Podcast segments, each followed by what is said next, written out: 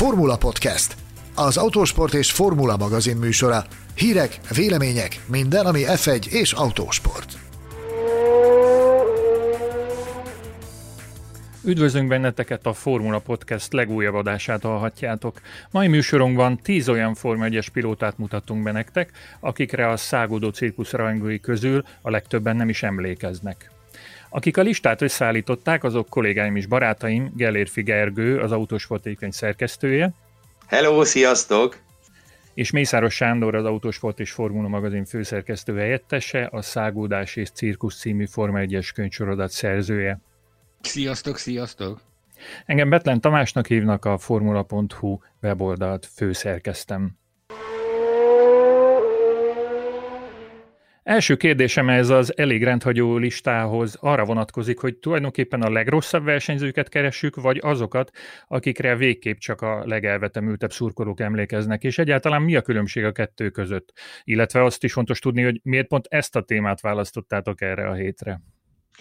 A témának különösebb aktualitása nincsen. Egyszerűen a beszélgetéseink során jó néhány olyan név fölmerült az elmúlt hetekben, akik majd itt a listán szerepelni fognak, és arra jutottunk, hogy érdemes lenne egy adásban megemlékezni a Forma egy szürke eminenciásairól, azokról a pilótákról, akik a mezőnynek hát rendszerint a hátsó traktusaiban futamokat, hónapokat, akár éveket eltöltöttek, de hát az emlékük igencsak megkopott. Itt a legtöbb esetben persze van egy átfedés a két kategória között, amiről beszéltél. A legelfeledettebb versenyzők sok esetben azonosak a legkevésbé tehetséges versenyzőkkel, de ez nincs mindig így. A listán is lesz olyan név, akit mi alapvetően egy, egy jó versenyzőnek tartunk, illetve van egy, hogy csak egy példát említsek, van olyan versenyző is, aki, aki semmiképp sem a kvalitásaival tűnt ki, de mégsem mondhatnánk, hogy elfelejtettük volna. Yuji Idét szeretném megemlíteni itt, valószínűleg mindenki emlékszik Yuji Idére, ő volt ugye az a versenyző, akit 2006-ban az FIA hát gyakorlatilag eltanácsolta a versenyzéstől, finoman megkérték a Super Aguri csapatát, hogy ezt az embert többet ne ültessék autóba. Elfeledett pilótának semmiképp sem nevezhetjük, és azt hiszem, Sanyinak van egy nagyobb bájos sztori, sztoria róla, ezt szerintem mindenképp oszd meg a hallgatókkal. Ez abban az évben a Magyar Nagydíjon ugye neki bár se híre, se hamvalem volt, addigra eltanácsolta az FIA versenyzéstől, és Hát ugye mindenféle legendákat hallottunk róla, hogy, hogy kiféle, miféle volt ő, mi a helyzet, mi volt ott a, mi a helyzet vele, meg, meg mi volt igazándiból a probléma. Én bátorkodtam abban az évben oda menni Aguri Suzuki csapatfőnökhez, és megtudakoltam, hogy, hogy ez mi is, mi is volt ez a jelenség, és felvetettem neki azt, hogy én azt hallottam különböző berkekből, hogy, hogy ő vele kénytelenek voltak japánul kommunikálni, mivel hogy egyáltalán nem beszélt angolul, és akkor egy ilyen nagyon durva nézéssel így rám nézett az Aguri, és azt mondta, hogy hát igazándiból még japánul sem nagyon, tehát nem nagyon tudta elmondani. nem nagyon tudta elmondani, hogy, hogy merre van a fent és merre van a lent. Ugye ő maga vállalta személyesen ezt a küldetést, hogy megpróbálja rádió keresztül instrukciókkal ellátni a, a jó Yuji idét, hát nem jött össze neki. Milyen ö, egyéb korlátokat kell figyelembe venni, amikor majd értékeljük ezt a listát? A, a Forma egy 70 éves története során azért ö, jócskán akadtak ö, olyan pilóták, nem is akármilyenek, akik ö, rákerülhetnek egy ilyen listára. Ö, mégse látom így az előzetes névsorban nevüket, mondjuk Bernie Eccleston, aki ugye soha nem tudott kvalifikálni, vagy a hölgyversenyzők között is akadt olyanok, és soha nem tudott a rajtrásra kerülni, esetleg akadtak olyanok, akik rengeteg alkalommal adtak fel versenyt, sőt, még egy ismerős név is van nekem ezen az listán, a, a jó Gabriele Tarkini, aki, aki többször nem kvalifikált, mint, mint ahányszor sikerült neki bejutni a, a, a nagy futamra. Szóval mi alapján szűrtetek? Még egy szűrőt be kellett tenni, úgy látom. Persze, elsősorban egy időbeli korlátozás volt. Úgy csináltuk, hogy akik 2000 után versenyeztek, azok kerülhettek föl a listára. Ennek két egymástól független oka volt. Az egyik az, hogy hallgatóink túlnyomó része valószínűleg ezeket az időket, vagy egy jelentős része ezeket az időket már végigkövette rajongóként, és akár, akár meglepve kapják majd fel a fejüket, legalábbis reméljük, halván egyik vagy másik névről, hogy jé, tényleg ő is ott volt 2006-ban, ez teljesen kizárt. Nem emlékszem, pedig ott volt. Tehát a 90-es évek azért már egy ilyen homályba vesző dolog, amelyben, és itt jön a másik ok, viszont egészen sok kutyaütő versenyző került be a Formula 1-be. Nagyon sok olyan pilóta volt a 90-es években, talán majd egy külön adást ennek szentelünk egyszer, akinek hát valljuk be semmi keresni valója nem volt a király kategóriának nevezett sorozatban, és hát attól tartok, hogy a 90-es évek pilótái leuralták volna itt ezt a, ezt a kis sajátos versengést nem, nem is kezdek bele a nevek sorolásába, elképesztő alakok keringtek. Töménytelen mennyiségű nevet megvizsgáltunk, illetőleg több, ez, tehát ott kell kezdjük, hogy ez, ez már hetek óta megy ez az ötletelés a Gergővel, hogy akkor ezt, ezt hogy kellene megközelítsük, mint kellene megközelítsük ezt a témát. Töménytelen verzió fölmerült, abban maradtunk, hogy akkor legyen az elmúlt húsz év, és úgy tudnám megfogalmazni ezt, hogy a legjelentéktelenebb emberek, akik, akik megfordultak ebben a húsz évben a mezőnyben. Ennek ellenére úgy gondoljátok, hogy a legjelentéktelenebb emberek, és mégis érdekli a hallgatókat a személyük? Az ilyen Nézd. emberekből lesznek a kultuszarcok, igaz Gergő? Abszolút, abszolút. Én például tagja vagyok hosszú évek óta egy Facebookon működő Forma 1 közönségnek, ahol a listánk egyik szereplője, talán nem baj, ennyi spoiler ezek, Sakon Yamamoto abszolút kultikus státusznak örvend, és, és roppan módon örültek, amikor itt belengedtem, ahogy itt bizony Sakon Yamamoto is szóba fog kerülni a legújabb podcast adásunkban. Úgyhogy szerintem persze, hogy vagy például vannak ilyen őrültek, és ezen őrültek közé magamat is odasorolom, akik a Forma egy legszerencsétlenebb csapatai iránt rajonganak. Annak idején a Formula.hu-ra egy cikksorozatot is írtam, méltán elfeledve címmel, azokról a sokszor inkább megmosolyogtató próbálkozásokról, mint sem komoly teljesítményekről, amit egy-egy Form 1-es istáló, mint a, a Life, az Andrea Móda, a Kolóni, a Forti soroljam még, szóval amit, amit ezek műveltek. Úgyhogy én azt hiszem, hogy igen, egy ilyen listának is, is megvan a maga érdekessége, és amúgy az meg szent meggyőződésem, hogy nem kell mindig a sztárokról kell beszélni, túlnyomó részt persze ők a legérdekesebbek, de olyan élettörténetek és olyan sztorik fognak itt előjönni a következő egy órában, amit azt hiszem, hogy megéri végighallgatni. Valakinek ápolnia kell ezeknek a srácoknak a hagyományát, és mi erre vállalkoztunk, hogy akkor, akkor majd mi visszahozzuk őket a köztudatba. Hát akkor vágjunk vele. Úgy látom, hogy nem sikerült mindenféle egyeztetések után sem azért a, a tízben megegyeznetek, mert hogy egy külön díjassal kell indítanunk a listát. Ő neki miért nem sikerült bekerülni a top 10-be? Nagyon egyszerű, neki nem sikerült bekerülni a Forma 1-be, akkor nevezzük is meg. Luis Raziáról van szó. Luis Raziát 2013-ra a Marussia csapata szerződtette versenyzőként, tehát Luis Razia, hogyha valakinek nem mond semmit a neve, egyrészt az teljesen rendben van, mert nagy díj hétvégén sose láttuk, Másrészt viszont ő egy szerződtetett Forma 1-es pilóta volt 2013-ban, azonban hát a pénzcsapot még azelőtt elzárták, hogy igazán megnyitották volna, és hát a, a, a tragikus emlékű Jules Bianchi így került be a Forma 1-be, hogy Luis Razia ö, pénzhiány és érdeklődés hiány miatt megüresedett autóját foglalhatta ő el a Marussiánál, és Razia legjobb tudásom szerint utána pillanatokat eltűnt az egész versenyzői ö, szférából is. Ő korábban a Forma 2-ben, vagy akkor még GP2-nek hívták, egész ügyes dolgokat csinált, de hát hasonlóan emlékezett Emlékezetesnek mi az ellentéte? Emlékezettelen lett az ő Forma 1 karrierje, mint Mario Dominguezé, akinek a Forma 1 pályafutásáról Sanyi ugye még tudósítottál is. Annak idején hajdanában, Danában, ugye, ha emlékeim nem csalnak, egyetlen installációs kört élt meg, azon a bizonyos tesztnapon, arra már nem emlékszem, hogy hol volt, de talán valami időjárási viszontagságok miatt a helikopter nem tudott felszállni, úgyhogy a Forma egy hirtelen szegényebb lett egy mexikói pilótában, ugyanis ez ennyi volt, hogy mondani szoktuk, lefőtt a kávé neki. Így van. Mário Dominguez egy installációs kört tett meg a Jordannel, ez volt az ő Form 1 karrierje. Pedig ő például egy kiváló versenyző volt. A kártban futamokat nyert, bajnoki negyedik, ötödik volt, ha jól emlékszem. Hát a Forma 1-ben egy körig jutott, szóval vannak ilyenek, de Luis Ráziát mindenképp meg akartuk említeni, mert igen, igen, ő jogilag Forma 1-es pilóta volt, mondhatni. Hogy még egy kis magyarázkodásra uh, szólítsalak benneteket. Ugye ez a státusz, amit Razia betöltött, ez nem egyenlő a, a tesztpilótai státusszal, ami manapság azért bevett gyakorlat a mai Forma 1-ben.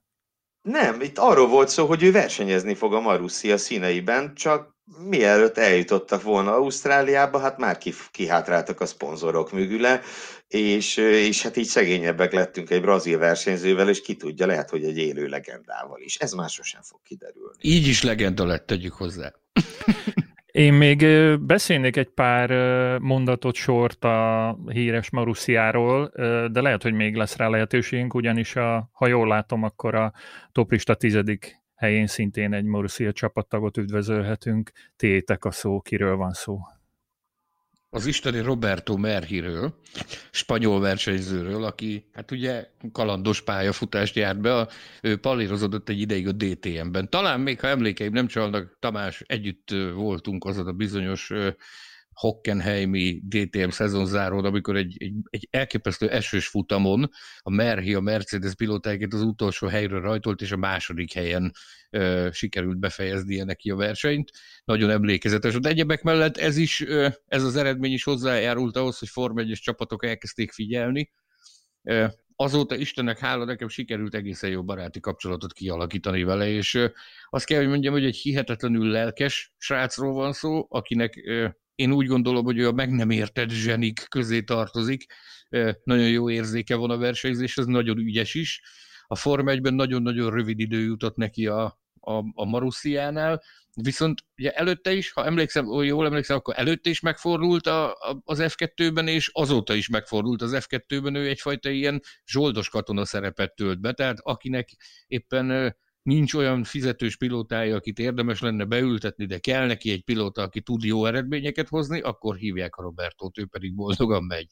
Így van, és a Merhit nagyon, tehát ő nagyon sokáig várt erre Forma 1-es lehetőségre ugye végül 2015-ben kapott ő szerződést a Marussiától, de hát ő tulajdonképpen 2013 óta ott legyeskedett így a, a kis csapatok környékén, előbb a, a Keterhemnél, később a Marussiánál merült föl, gyakorlatilag minden hónapban fölmerült az ő neve, hogy előbb vagy utóbb megkapja valamelyik ülést, mert, mert kirúgják A, B vagy C pilótát, és majd a Roberto Merhi megérkezik, és ugye neki végül akkor sikerült megérkezni, amikor a amikor a Marussia visszajött a csődből, valószínűleg emlékeztek, ugye ők egyszer a szegény Bianchinak a balesete után nem sokkal ők csődbe mentek, és, és aztán sikerült ezt a csapatot 2015-re eljutatni a rajtrácsig, legalábbis úgy, hogy a mezőny többi része engedélyezte nekik, hogy gyakorlatilag az előző évi autóval versenyezhettek. Így aztán Merhinek ugye az egyébként is az egyik leggyengébb autónak a tavalyi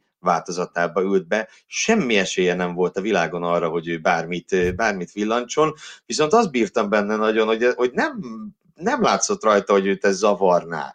Farmer nadrág, napszemveg, jön, megy, vigyorog, mosolyog, örül neki, ő, ő szerintem baromira élvezte, hogy Forma 1-es pilóta lehet, és szerintem meg is érdemelte ezt a lehetőséget, mert ahogy a Sanyi mondja, ő például a lista az egyik olyan tagja, akinek a, akinek a tehetségével sem volt semmi baj. A következő eset, következő pilot esetében azért már vannak kétségeim. Még visszatérnék a Merhire annyira, hogy épp a múlt héten beszélgettünk az egyik este, és tulajdonképpen ő még mindig csúcskategóriás pilótának tartja magát, tehát ő ugyanúgy tréningezik, ugyanúgy bonyolítja az edzéseket, ugyanúgy csinál mindent, mintha holnap neki versenyautóban kellene ülnie, vár a lehetőségre, hogy hát ha valahol mégiscsak megadatik neki, Jelen pillanatban, ahogy mondani szokás, sehol semmi, de, de nézelődik folyamatosan, azt mondja, hogy tartja a kapcsolatot indikár csapatokkal, beszélget Forma 1 szinten, beszélget F2-es szinten, tehát minden lehetőség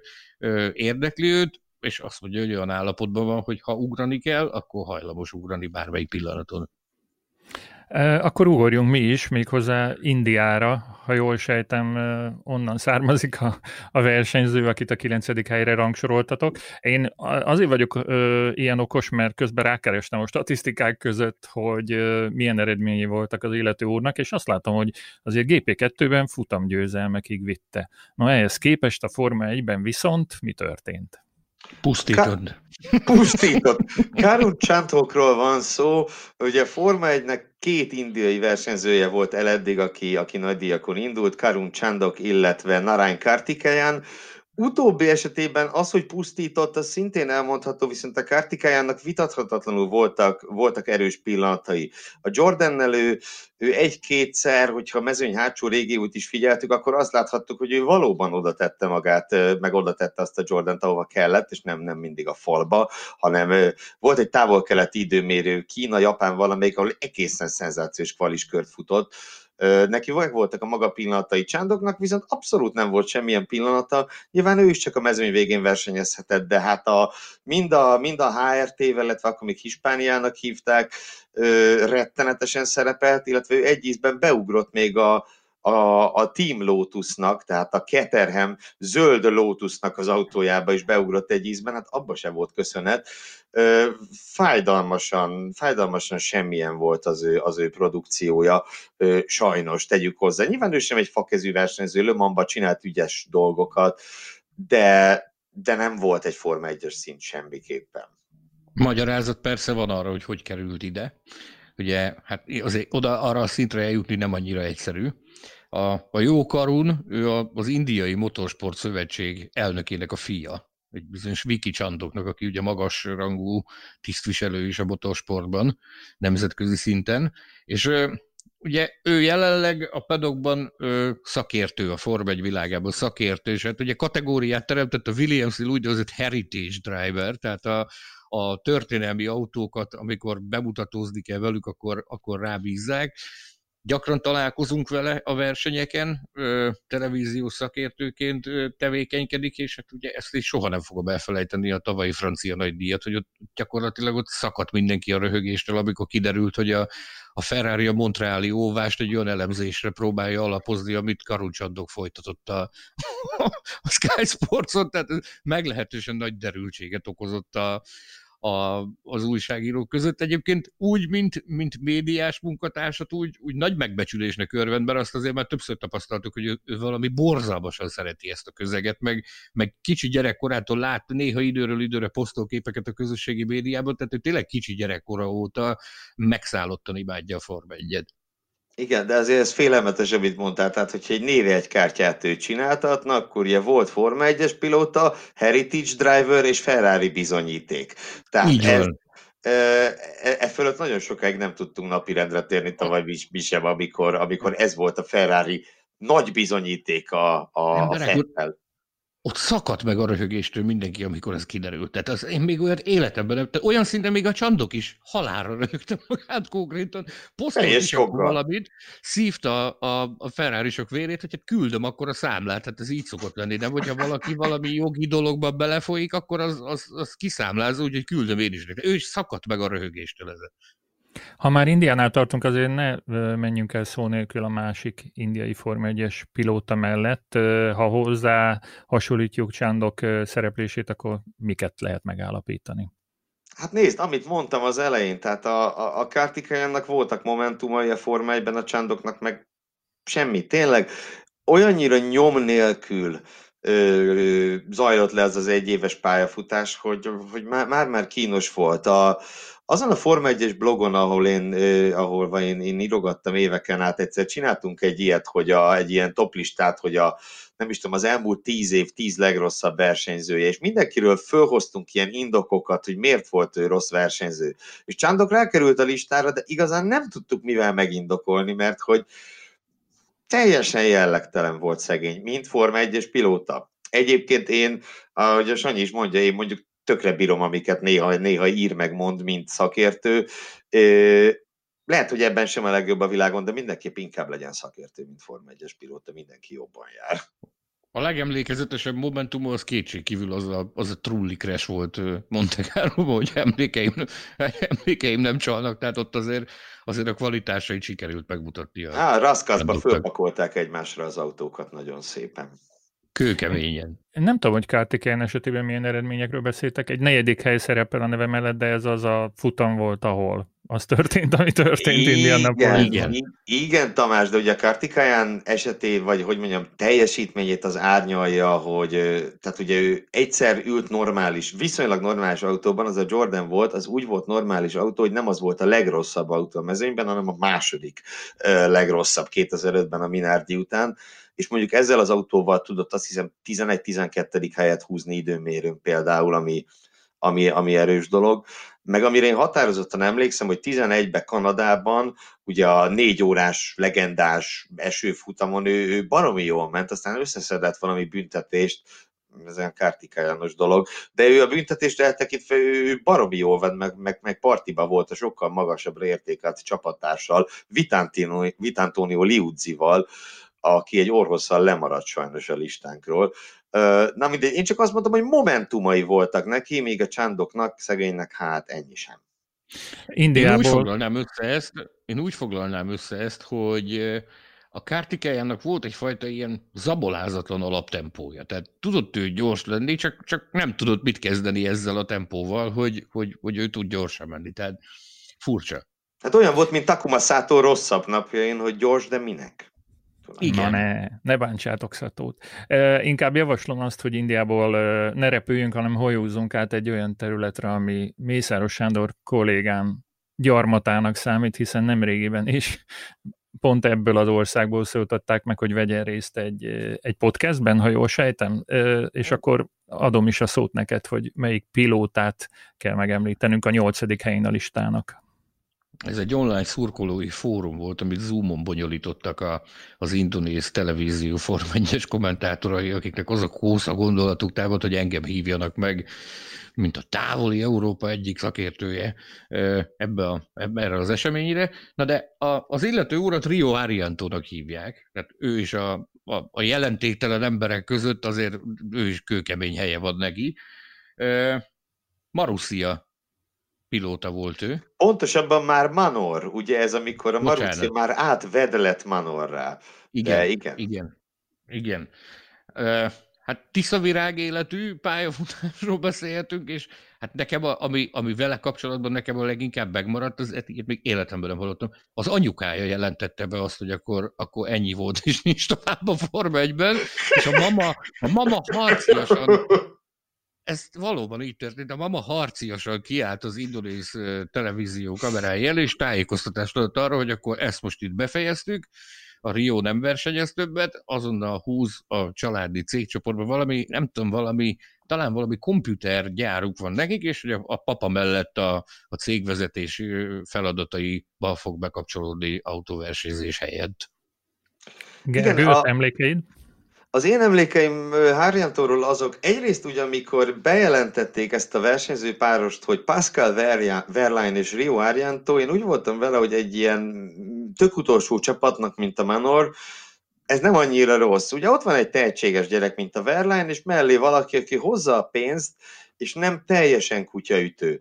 Itt majd később a listán azért lesz olyan név is, akire teljesen kutyaütő jelzőt merném alkalmazni. Harjantó nem volt az. A GP2-ben megvoltak a maga, maga pillanatai, maga eredményei, és a Form 1-ben is egy-két időmérőnő ott tudott lenni partiban a Verline-nal ami nem egy rossz dolog, mármint ö, tekintve, hogy a Verline-nak akkoriban azért viszonylag magasan volt az árfolyama. Tényleg ő is hogy eltűnt? Na mindegy.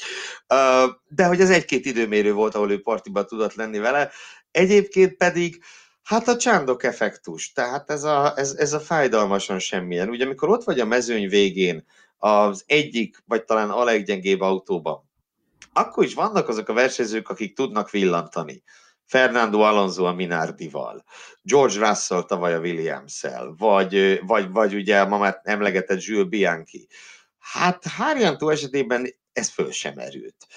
És Semmilyen formában föl nem merült. Semmilyen formában, és talán amikor ő távozott, az volt a legjelentősebb momentum, mert akkor Esteban Ocon ülhetett be a helyére, aki viszont, aki viszont ugye ott Brazíliában ha csak pár kör erejéig is, de meg tudtam mutatni egy menorral is, hogy helye van a Forma 1-ben. Ez Hárjántónak nem sikerült, de szépen emlékszünk rá mindenképpen, mint az első indonéz Forma 1-es pilóta, és azt hiszem ennyi. Következzen egy ö, olyan versenyző a hetedik helyen, aki, akinek van magyar kötődése, de nem azért, mintha a szülei vagy a nagyszülei innen származnának Magyarországról, hanem valami egészen másokból tétek a szó. Bizonyos Ralph Furmanről van szó, az ír Form 1-es pilótáról, mai napig az utolsó ír versenyző, akire, ha emlékszünk, akkor ugye csak is azért emlékszünk, mert ő törte rommá az autóját, meg sajnos egy kicsit saját magát is 2003-ban a Hungaroringen, és Baumgartner Zsolt ennek következtében kapta meg azt a, azt a csodálatos lehetőséget, hogy hazai pályán bemutatkozhatott a Forma 1-ben, de ezen kívül Hát nem tudom, mondjatok még egy dolgot, amire emlékeztek Ralph Furman kapcsán. Én annyiban megvédeném, hogy én úgy emlékszem, hogy levált a szárnya annak az autónak, tehát nem az ő hibája volt az a karamból, vagy belerohant a falba. Senki nem mondta, hogy az ő hibája. Nem, nem, nem, nem, nem. Én csak Annak azt mondtam, hogy erre magát. Így van. Én azt kell, hogy mondjam, hogy azzal, hogy az ott megtörtént, hát nekünk a legmerészebb álmaik váltak valóra. Ugye az, az az időszak, az most is, hogyha belegondolok, szinte pezseg a vérem, hogy, hogy mennyire izgatottak voltunk a, a Baumgartner Zsolti kapcsán, hogy akkor eljut a Forma egyik sikerül-e, hogy sikerül, ugye akkor neki már a zsebében volt egy Jordanes szerződés, mint tesztpilóta, tehát túl is volt, mert pénteken vezetett. És soha nem fogom elfelejteni azt az izgatottságot, amikor ez történt, a Silver 2 tribün mellett csöveztünk, és amikor ez az eset megtörtént, ugye nekem azonnal leesett, az, az, abban a szent minutában ez volt az első gondolatom, hogy jönnie kell a Zsoltinak. És akkor fölhívtam a, a Pataki Tibit, aki akkor a sajtófőnöke volt a Zsoltinak, hogy te Tibi, mondd már, hogy akkor ugye ez azt jelenti, hogy. És akkor így, valahogy így folytatta, hogy ez azt jelenti, hogy, de erről még nem mondhatok semmit, annyira, annyira nem tudjuk még, hogy, hogy, hogy mi lesz, vagy hogy lesz, de, de, de majd meglátjuk. És megláttuk. És ezt soha nem fogom elfelejteni, hogy hogy özöllöttek a, a magyar szurkolók. Annyi magyar zászlót a, a Hungaroringen, mint ami akkor volt, hát tényleg az embernek a hátán feláll a szőr azoktól az emlékektől. Te is ott voltál, Tamás. Két külön műsort tudnánk ezekről az emlékekről szerkeszteni, azt hiszem, különösen, hogyha meghívnánk Baumgartner Zsoltot, erre azt hiszem, hogy előbb-utóbb sort kell keríteni, hogy őt is faggassuk, mert talán lett tehát már annyi idő a titoktartási szerződésből, hogy bátrabban beszélhessen ezekről a dolgokról, de és ott voltam, és természetesen életem egyik legnagyobb élménye volt előtte egy héttel a Hockenheimring, ahol először ült Forma 1-es autóba, ugye a pénteki napon az edzéseken ő vezette az egyik Jordant, és azt hiszem, hogy nem is rosszul.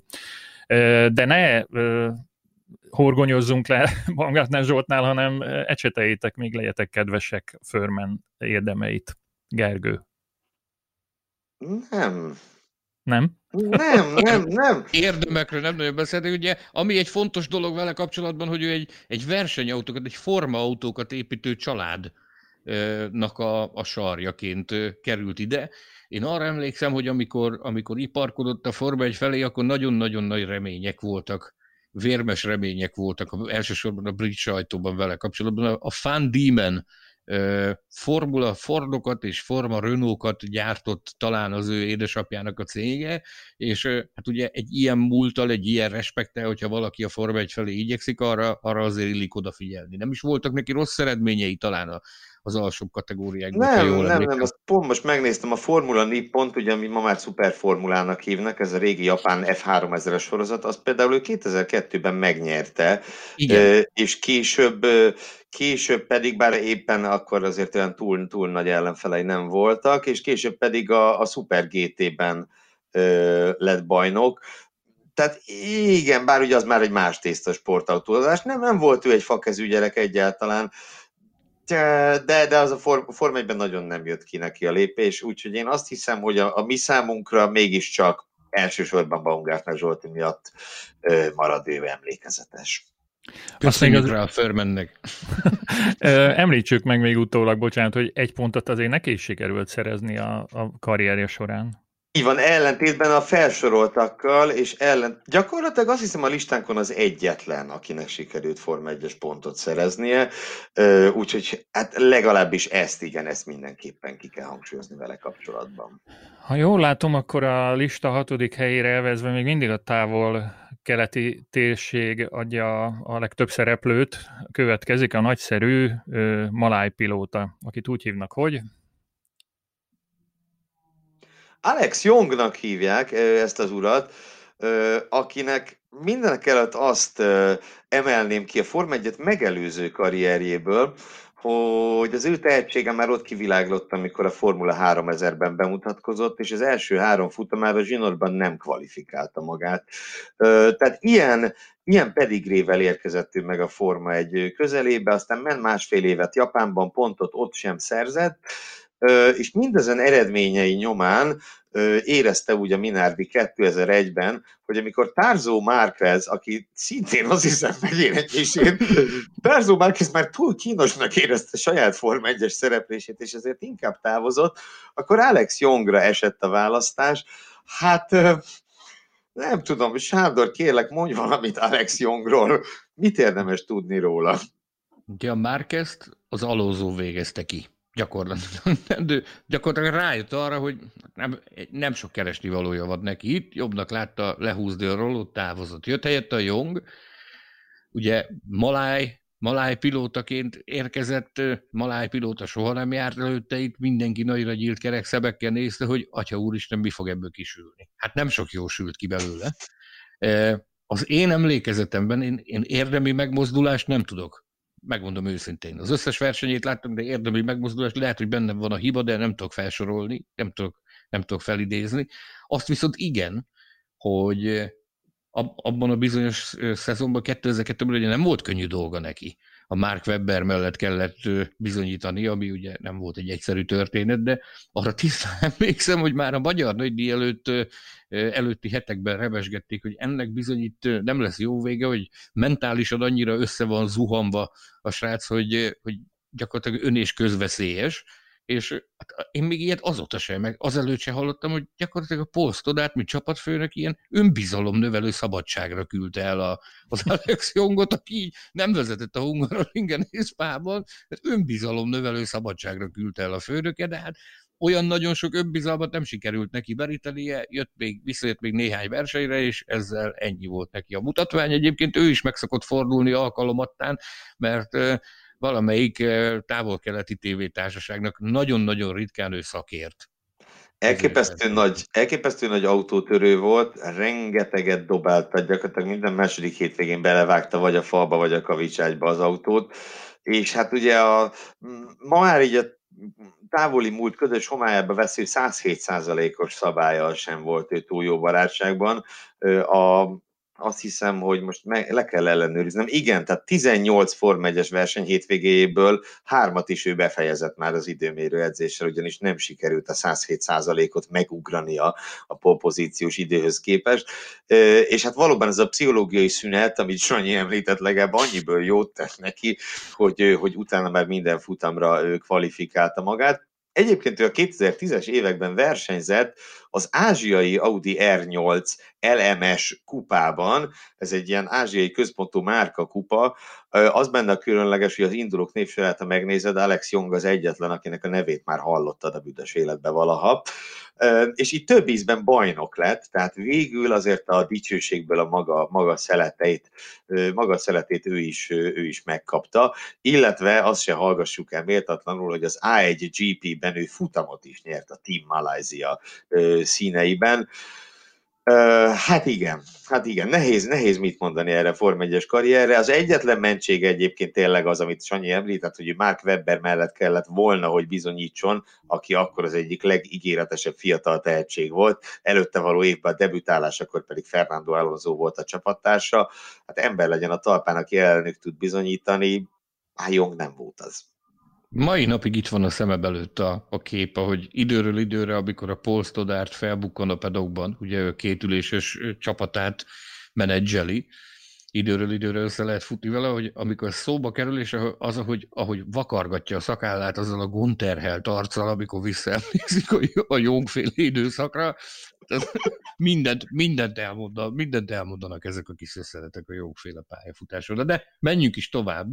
Itt hozzá kell tenni azért, hogy kezdem felismerni, hogy ezen a listán azért nem azok a pilóták szerepelnek, akiket a tehetségük miatt szerződtettek, hanem lehet, hogy a pénzügyi szerepet játszott az ő karrierükben. Az jutott eszembe, mert hogy őről is azt olvasom, hogy az édesapja, még mindig Jongról beszélünk, pálya tulajdonos volt a saját hazájában, amellett persze, hogy korábban ő is autóversenyző volt, úgyhogy a, a gének is biztosan segítettek, de tényleg, tényleg most már vitorlázunk, vitorlázunk akkor Európa felé, és megérkeztünk a, a toplista ötödik helyezettjéhez, és ez az első név, akivel én nem feltétlenül értek egyet, hiszen arról az emberről beszélünk, aki azt a dicsőséget szerezte, hogy ő volt azt hiszem az első kelet, vagy kelet-közép, vagy, vagy közép-európai pilóta, aki bekerült a Forma 1-be.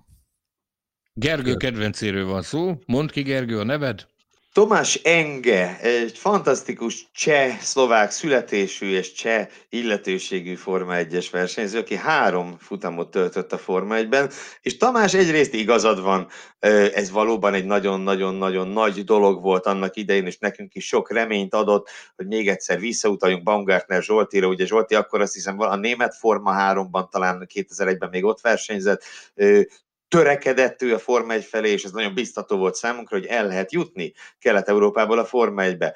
E, aztán, ahogy enge pályafutás a Forma 1 után alakult számomra, az az igazán emlékezetes, az egyik legnépszerűbb magyar hírportál címét idézem 2002. szeptember 13-a délután betépve nyerte meg. Ez a cím volt olvasható, nem mondom melyik hírportálon, betépve nyerte meg. Sajnos Tomás Engéről szólt ez a cikk, neki ugyanis marihuána problémái adódtak Form 1-es karrierjét követően, és egészen pontosan ő Magyarországon a Formula 3000-ben nyert egy futamot 2002-ben, és ezt követően hát ő bulikázott. Talán, talán így lehetne jobban megfogalmazni, bulikázott és sajnos, sajnos lebukott. A különböző ellenőrző vizsgálatokon ez nem tett annyira jó hatást, ez, hogy ő előtte este egy kicsit kirúgta a győzelem örömére. Na most De a menedzsere... A... Pardon? Bocsánat, ez már a Forma 1 karrier után volt, ugye? Igen, igen, igen, ez utána volt, és az az igazság, hogy én elsősorban ezért emlékszem rá igazán, mert ez, ez egy nagyon nagy sztori volt akkoriban. Ha jól emlékszem, akkor más, másnak is volt az alsóbb kategóriákban ilyen kábítószeres ügye, és hát ugye itt külön érdekes, hogy Enge hát nálunk bukott le. A menedzsere egyébként ezt azzal magyarázta, még szintén a 18 évvel ezelőtti cikkben olvasom, hogy egy diszkóban belélegezte a kábítószeres cigaretta füstjét, vagy a marihuánát belecsempészték az ételébe. Tehát azért ez nagyon kevés. Úgy ez az egész történet. Visszatérve az ő Form 1 szerepvállalására, ugye ő a, a prosztistálónál kapott lehetőséget, emlékeim szerint Luciano Burtinak egy borzalmas bukása után, hát mindennek lehetett nevezni, épp Járnó Trullitól hallottuk a nem is olyan régen néhány adás hogy azért ezt a prostistálót mindennek lehetett nevezni, csak leányálomnak vagy top csapatnak nem. Tehát nehéz kenyér jutott neki bemutatkozásul, és ahogy te is említetted, Tamás, hát az egy óriási nagy dolog volt, hogy, hogy eljutott ebből a térségből a Forma 1 Be kellett, hogy érje ezzel, mint eredménnyel, én úgy gondolom. Igen, és egyébként Burtiról is egy-két szót azért az ő, ő kapcsán szólhatunk, mert tulajdonképpen Burti is elsősorban azért nem került fel a listára, mert volt neki 2001-ben két döbbenetesen nagy balesete. Ugye a második, hát az, konkrétan életveszélyes volt, amikor Spában ő összetörte magát, meg elég súlyos fejsérüléseket szenvedett, illetve előtte Mihály Schumacherrel is összetalálkozott a, a német nagy díjrajtjánál, és abból is így igen látványos nagy csattanás lett, de egyébként igen, tehát akkoriban, akik a Prost környékén megfordultak, hát ők, sok-sok jól ezért nem számíthattak. Engét én tovább védem, bár lassan lejár Enge ideje, de a, ha jól emlékszem, azért a, a tényleg a GP2-ben ő, ő, ő villogott több győzelme és sok, sok dobogója volt, illetve azt azért írjuk a, a, a pozitív tulajdonságai közé, hogy ezután a botrány után ő képes volt visszatérni, és őt Lemonban még, még győzelmet is szerezni. Legalábbis senki nem mondta. Senki nem mondta, tehát az adás elején említettük, hogy azt nem mondtuk, hogy ők botrányosan rosszak, de azt mondtuk, hogy a Forma 1-re kifejtett hatásuk volt meglehetősen csekély. A csekély egy nagyon jó szó erre, Az Ege egyébként egy szimpatikus figura volt, voltak neki utána eredményei, meg folytatta a versenyzést, talán nem is rövid ideig, hogy jó lenne tudni, hogy manapság mit csinálnak. 2012-ben lebukott ismét sajnos cuccal, és azzal ért véget a versenyzői karrierje. Ámen. Lépjünk tovább. Ha jól sejtem, akkor a, szerintem a, a világ legjobb autóversenyzőinek egy honfitársa következik, remélem nem tévedek, Argentinából. Lássuk, Jól hogy tudod. mire volt képes. Jól tudod, Gaston Mazzacane ö, elsősorban már csak azért is ö, szerepel ilyen előkelő helyen a listán, mert ez egy, ő egy igazi kutyaütő. Szó szerint, ugyanis az ő családneve hát azt jelenti, hogy megölni a kutyát. Tehát ö, neki mindenképpen, ö, mindenképpen itt van a helye a listán.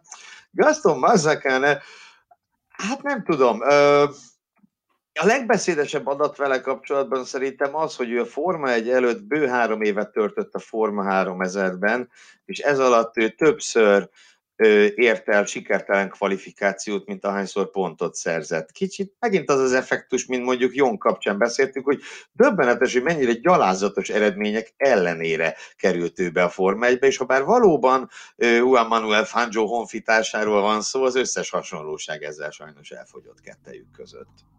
Ha emlékeim nem csalnak, ott nagy pénzek mozogtak Mazzakán mögött. Talán ő hozta, ha nem tévedek, az egyik ö, spanyol, vagy spanyol ajkú térséget domináló nagy mobiltelefon szolgáltatót, ő hozta magával a Minárdihoz, aminek ugye hát a Minárdinak a pénzre akkor annyira nagy szüksége volt, mint a sivatagban kóborlónak egy, egy korty vízre.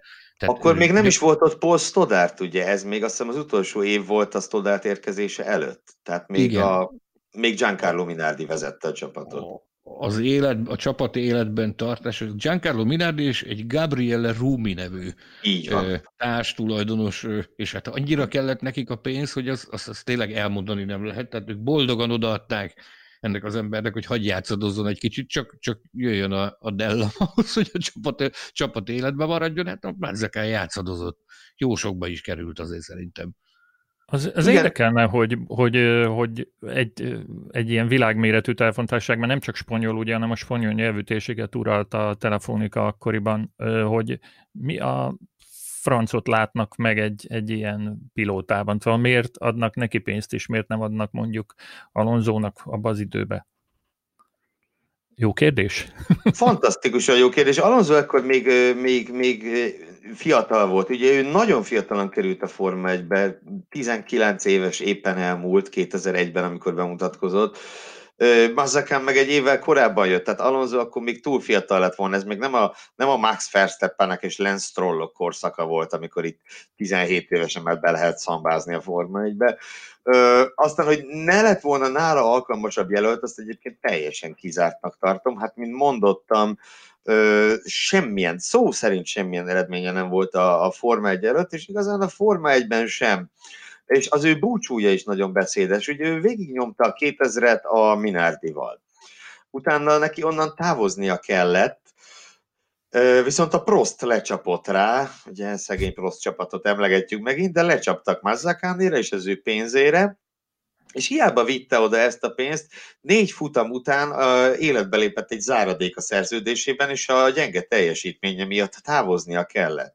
Ugye ez az utolsó évében éppen széjjel hanyatló prostistálóról van szó, és annyira gyenge produkciót nyújtott, hogy, hogy, hogy hát neki megmutatták, a, ki akolbólították, azt hiszem ez a helyes kifejezés, és a már emelegetett Luciano Burtit ültették a helyére. Így ért véget Mazzacán diadal menete, legalábbis a Forma 1-ben, de azért még kiemelném, ezt viszont csak most látom a Wikipédián, ez nem volt meg, hogy a Dale Coin Racing elvitte három év múlva Amerikába a Csemkárba versenyezni, kevés sikerrel. Biztosan talált akkor még egy kis pénzt. Egyébként visszautalva arra, Tamás, hogy, hogy miért pont a Medzeken, nekem erről csak is a, az autosportban szerzett tapasztalatok alapján csak is az az, az egy dolog jut eszembe, hogy, hogy a, a menedzsment nagyon jó stratégiát és nagyon jó üzletpolitikát alkalmazott. Tehát valószínűleg, valószínűleg kellően erős menedzsment állt mögötte ahhoz, hogy, hogy őt előtérbe tudja tolni ennél a bizonyos telefontársaságnál.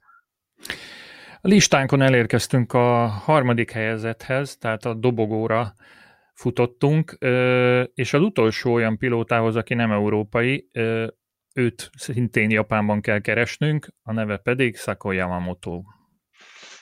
Sakon Yamamoto, pontosan. Ö, fantasztikus figura.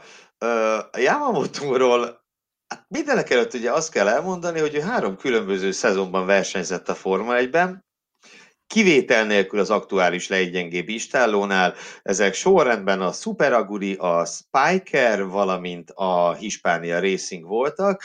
Ö, és hát gyakorlatilag egy teljes szezonnyi versenyzést összeszedett magának, így az évek során. Kicsit olyan, mint a, ugye azt mondta itt a Sonja Merhiről, hogyha valakinek kell egy épkézláb pilóta, fölhívják őt. Na Yamamoto a múlt évtized második félében az a fazon volt, hogyha kellett egy kis pénzes Form 1 csapatnak, akkor ők fölhívták a Yamamoto-t, és ő ezt, ezt magabiztosan ö, szállította is. És mint mondottam, van egy ilyen kis Form 1 rajongó közösségem nekem, ahol, ahol egy igazi kultusza van már a, a Derek Sakonnak, az viszont, hogy mivel, mivel foglalkozik ő mostanság, arra Sanyit kérdem meg, hogy avassa be a hallgatóinkat. Szakon közéleti szerepet vállal az autósportbeli távozások után, hogy egy nagyon nagy tisztelet ő, övezi Japánban. A, a mai napig nagyon sokan kedvelik őt, meg, meg lelkesednek érte, ezért megpróbált politikusi pályára lépni, ezért részt vett a tavalyi hát most, hogy önkormányzati választások voltak, vagy kormányzati választások voltak, ezt meg nem tudom, de a liberális demokrata párt képviselő jelöltjeként nekivágott a választásnak, ahol legjobb emlékezetem szerint valami 70 ezer szavazatot sikerült összeszedni, ami abban a körzetben jó eredménynek számított, ám de bár így sem jutott be abba a bizonyos plénumba, ahova ő igyekezett. Családi vállalkozásban dolgozik ő, és ez egy szerteágazó cégcsoport, itt egészségügy, élelmiszeripar és oktatás, tehát magániskolákat is üzemeltetnek, és ennek a, a szakon nem csak, hogy a, az egyik ügyvezetője vagy, vagy vezére, hanem egyfajta ilyen utazó nagykövet is. Egyetemekre jár előadásokat tartani, kórházakat látogat, nagyon aktív a, a, a közéletben is. Ha visszagondolok, nekem a mai napig ő az egyik legkellemesebb jelenség a japán pilóták közül. Tehát ő volt az, akivel mindig lehetett egy, egy jót kacagni, neki mindenkihez volt egy-két kedves szava, egy igazi jó pofa gyerek volt ő. Az lehet, viszont szegényként tényleg fájdalmasan lassú volt. Ezt egyszerűen kigyűjtöttem, ugye épp az iránta való rajongásunkból fakadóan. 21 versenyhétvégét töltött a Forma 1-ben, és időmérő edzésen a 21-ből kettő alkalommal sikerült megelőznie valakit időmérőn úgy, hogy az nem műszaki hiba vagy egyéb, egyéb ilyen ármánykodások miatt történt, viszont a két alkalommal ugye egyszer Takuma Satót, egyszer pedig Bruno Sennát előzte meg, tehát apró részsikereket azért magáinak tudhatott, viszont a 2010-es koreai nagydíjon ha jól emlékszem, de biztos, hogy valahol Ázsiában volt fel ennek egy igen kínos incidens, amikor a, hát nagyon sietett volna a pályára, fogalmazzunk így, és a gumimelegítő paplan még rajta volt az egyik kerekén, de ő úgy érezte, hogy ő most már elindul egy kicsit vezetgetni. De az a abszolút egyetértek, hogy vagy egy haláli jópofa figura volt, és sok sikert neki a politikai pályához. Amit még érdemes vele kapcsolatban megjegyezni, az, az, az, az, nem tudom, bizonyíték nyilvánvalóan nincs rá, de annak idején, amikor ő bekerült a Spikerhez, abban a szezonban, hogyha ha emlékeim nem csalak, akkor hét futamot teljesített ott. És akkoriban az a, az a hír járta a pedokban, én több forrásból is hallottam akkor tehát ezt különböző emberektől, hogy ő valami orbitális mega összeget fizetett a családja azért, hogy ő, hogy ő ott lehessen, ráadásul úgy, hogy talán még, még szponzori felületet sem kértek cserébe ezért az autón. Nem akarok túlozni, de valami, valami 20 plusz millió dollárról beszélgetünk. Akkoriban azt emlegették, hogy ennyi pénzt kellett a, a Yamamoto féle családi vállalkozásnak leszurkolnia a, a Spiker kasszájába ahhoz, hogy a, a fiatal ember lehetőséget kapjon, ami hogyha ha, ha kiszámoljuk így, hogy, hogy mennyibe került egy futam, azzal talán szerintem lehet, hogy még a mai napig csúcs tartó. Hát azt számolgattuk, ugye, hogy az akkori árfolyamnak, hogy úgy mond, egy 8-10 szerese, tehát hogy tekintve, hogy mások állítólagosan mennyit fizettek akkoriban 2000-es évek közepén egy-egy ülésért, hát ez nagyjából a 10, 10 szerese Annyi nem is, de, de, de sokszoros. 6-8, igen. Nagyon, Sok, nagyon, nagyon sokszor, sokszoros pénzt kellett nekik leszurkolni, de hát úgy tűnik, hogy volt az, aki volt olyan, aki, aki bevállalta és aláírta az átutalást a családi vállalkozásban. Egyébként fel, felidézte azt egyszer egy beszélgetés során, én tisztán emlékszem rá, hogy ő még kisgyerek volt, és az anyukájával járt először Suzuka-ban, ott látott először Form futamot, és ő akkor döntötte el, hogy hatodik ha szakad, ő Form pilóta lesz. És egy családi vacsoránál föltette az apuka a kérdést, hogy szakon fiam, akkor te mi szeretnél lenni? És azt mondta, hogy én Forma 1 Forma 1 pilóta szeretnék lenni. És a papa visszakérdezett, hogy de akkor, hogyha te azt eléred, hogy Forma 1 pilóta leszel, akkor boldog lesz az életed? És azt mondta szakon, hogy ő teljesen biztos abban, hogy ő boldog életet fog élni, hogyha ő bekerül a Forma 1 és akkor a papa áldását adta rá, hogy jó, akkor én támogatlak téged ebben. Ahhoz, hogy egy kicsit belelássunk a Forma egy ilyetén bugyraiba elég, hogyha ha belelapozunk a Wikipédiába és beütjük Yamamoto nevét, ugyanis ott egy, egy, egy elég neves csapatnak az overájába feszít, ami azt jelenti, hogy, hogy nem csak a kicsiknek keltette fel az érdeklődését, hanem a nagyok is meglátták benne a tehetséget, vagy ha, vagy ha nem azt, akkor a pénztárcájának a vastagságát. Igen, ugye ő a Renault-nál volt, volt tesztpilóta. Na ugye. Ezt, azt, ezt azért árnyalja, ugye, hogy hát egyszer sem vezette pályán a Renault, tehát ő csak is bemutatókon vezette a Renault, még a pályán akkoriban Roman Grosjean és Luca Di Grassi ö, teszteltek, akik hát mindenképpen két magasabban ö, kvalifikált pilóta nála. De Yamamoto példája tulajdonképpen csak visszautalva arra, amit Sanyi, Sanyi mondott, szerintem azt mutatja meg, hogy nem mindig az eredményeket kell nézni feltétlenül. Hogyha ő egy boldog ember, akkor ez nagyszerű. Ártani ő nem ártott senkinek. Azt sem nagyon mondám, hogy egy helyet foglalta bárki elől, mert tényleg szó szerint minden évben a mezőny leggyatrább autóját vezette, tehát nem hiszem, hogy olyan sokan sok nagy tehetségtől elvette volna a helyet. Szakon Yamamoto egy boldog ember, és tényleg hajrá Még a japán politikában. Még hozzátenném ehhez azt, hogy amit a Tamás említett most, hogy kiguberálta ezt a, ezt a Renault-s overálos képet, lehet, hogy az a, a történelem legdrágább Renault-s overája, amit szakon megvásárolt magának. Nem tudhatjuk, hogy mekkora összeg mozgott ott akkor a háttérben, hogy ő azt az overált megkap, megkapja, és az a néhány fotó elkészüljön róla. Következzen a toplista második helyezettje, akiért már nem kell nagyon messzire utaznunk, hiszen itt Európában született, és innen indította, és azt hiszem, hogy innen is fejezte be a karrierjét, de erről ti majd többet tudtok nekünk mesélni.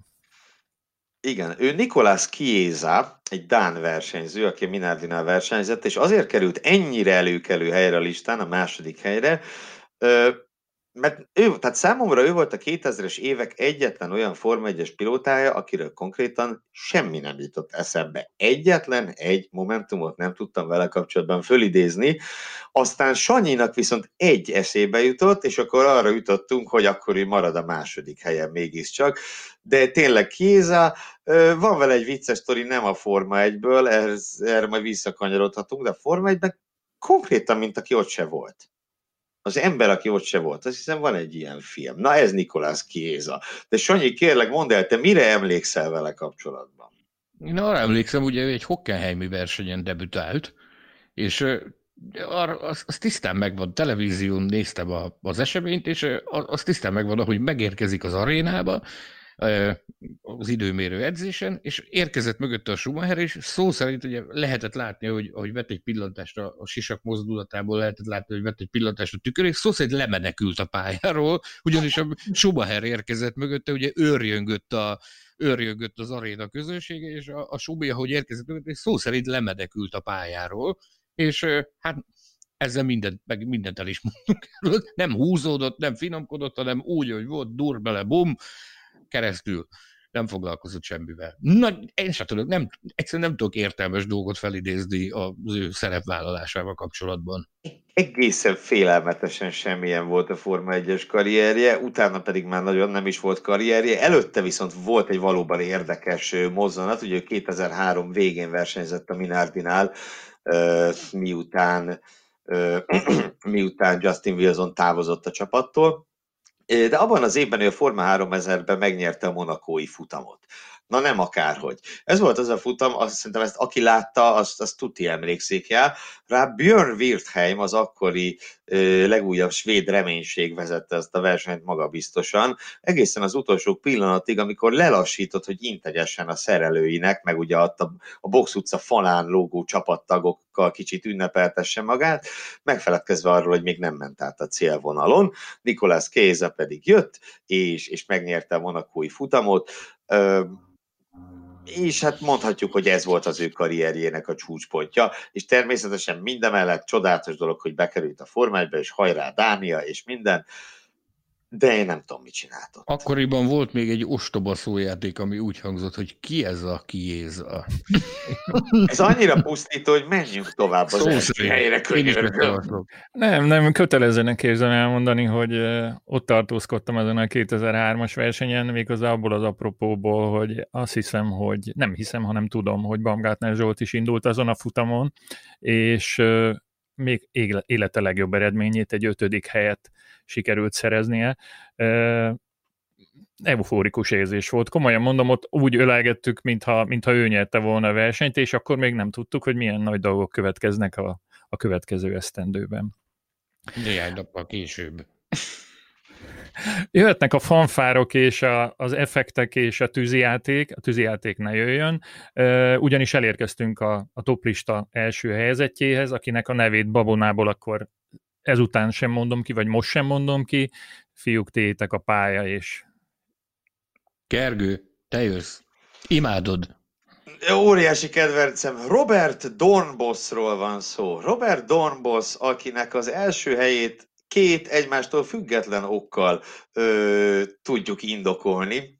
Az egyik az, hogy ugye a lista korábbi helyezettjei, hogyha sorban nézzük, milyen csapatoknál versenyeztek, hát fussunk végig rajta, Marussia, Kéterhem, Marussia, Jordan, Minardi, Minardi, Prost, stb. Robert Dornbos viszont a Minardi mellett a Red Bull Racingnél is versenyzett, és ez az a tény, amivel őszintén megszoktam döbbenteni Forma egy iránt érdeklődő ismerőseimet, hogy akkor sorolt föl a Red Bull versenyzőit, elkezdik mondani, Fettel, Verstappen, Webber, ki is volt még, Robert Dornbos, bizony ő versenyzett a Red Bullnál is, tehát ő úgy sikerült gyakorlatilag, hogy zéró nyomot hagyni a maga után neki a Forma 1-ben, hogy, hogy a Red Bull Racingnél is megfordult, ami nyilván nem az a gigászi csapat volt akkoriban, mint ma, de hát már akkor is ugye rajtrács előső feléhez, előső 50%-ához tartozott. Ez az egyik.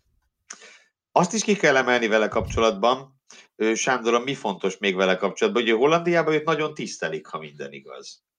Igen, ha már a versenyzés nem jött be neki, ő jelenleg Hollandiában a Cigó Sport nevű tévétársasága a Forma egy host csatornája, tehát ők közvetítik a Forma 1 és ott a, az állandó stúdiószakértők egyike, és a, a hollandok gyakran, a holland sajtó gyakran citálja az ő véleményét, meg, meg gyakran, gyakran utalnak rá. Alkalomattán bizonyos plegykákkal kapcsolatban még jól értesültek és szokott bizonyulni Robert Dornbos, a hollandok nagyon kedvelik és nagyon tisztelik. Legalább ez bejött neki, ha már a versenyzés nem. De bejött neki még valami. Bizony, őt a magányos emberek is nagyon kedvelik, és ez a másik fő ok, amiért őt a lista első helyére tettük, ugyanis amellett, hogy, hogy szakértőként tevékenykedik, versenyzői karrierje után a fő proféja az lett, hogy egy olyan céget vezet, és egy olyan cég arcaként jelenik meg különböző eseményeken, amely online vezérelhető szexjátékokat gyárt. Tehát Robert Dornboz a szexiparban folytatta a formányban megkezdett pályafutást, nagyon különleges termékeik vannak, én ezt sose felejtem el, nem, nem, nem konkrétan a termékekről fogok mesélni. A Sanyival... a katalógust? Áttekintetted a katalógust? Részleteseket. Rendelt fantasztikus, hol tart a tudomány. Az a lényeg, hogy ha van egy pár, és az egyik mondjuk külföldön van, a másik meg otthon, akkor az interneten tudja vezérelni az otthonában lévő szexjátékot. Ez azért fantasztikus. És mindezzel akkor szembesültem, amikor a Sanyival a, a Pirelli ne, valamit, ne, ne, ne. valamit azért is elmondom, valamint Tamás jó voltából kim voltunk a Porrikáron egy gumiteszten, uh. és és a teszt szünetében ugye végig pörgettem a Twittert, meg a különböző Forma 1-es portálokat, és megakadt a szemem egy ilyen híren, hogy a volt Forma 1-es pilóta vibrátorokat árul.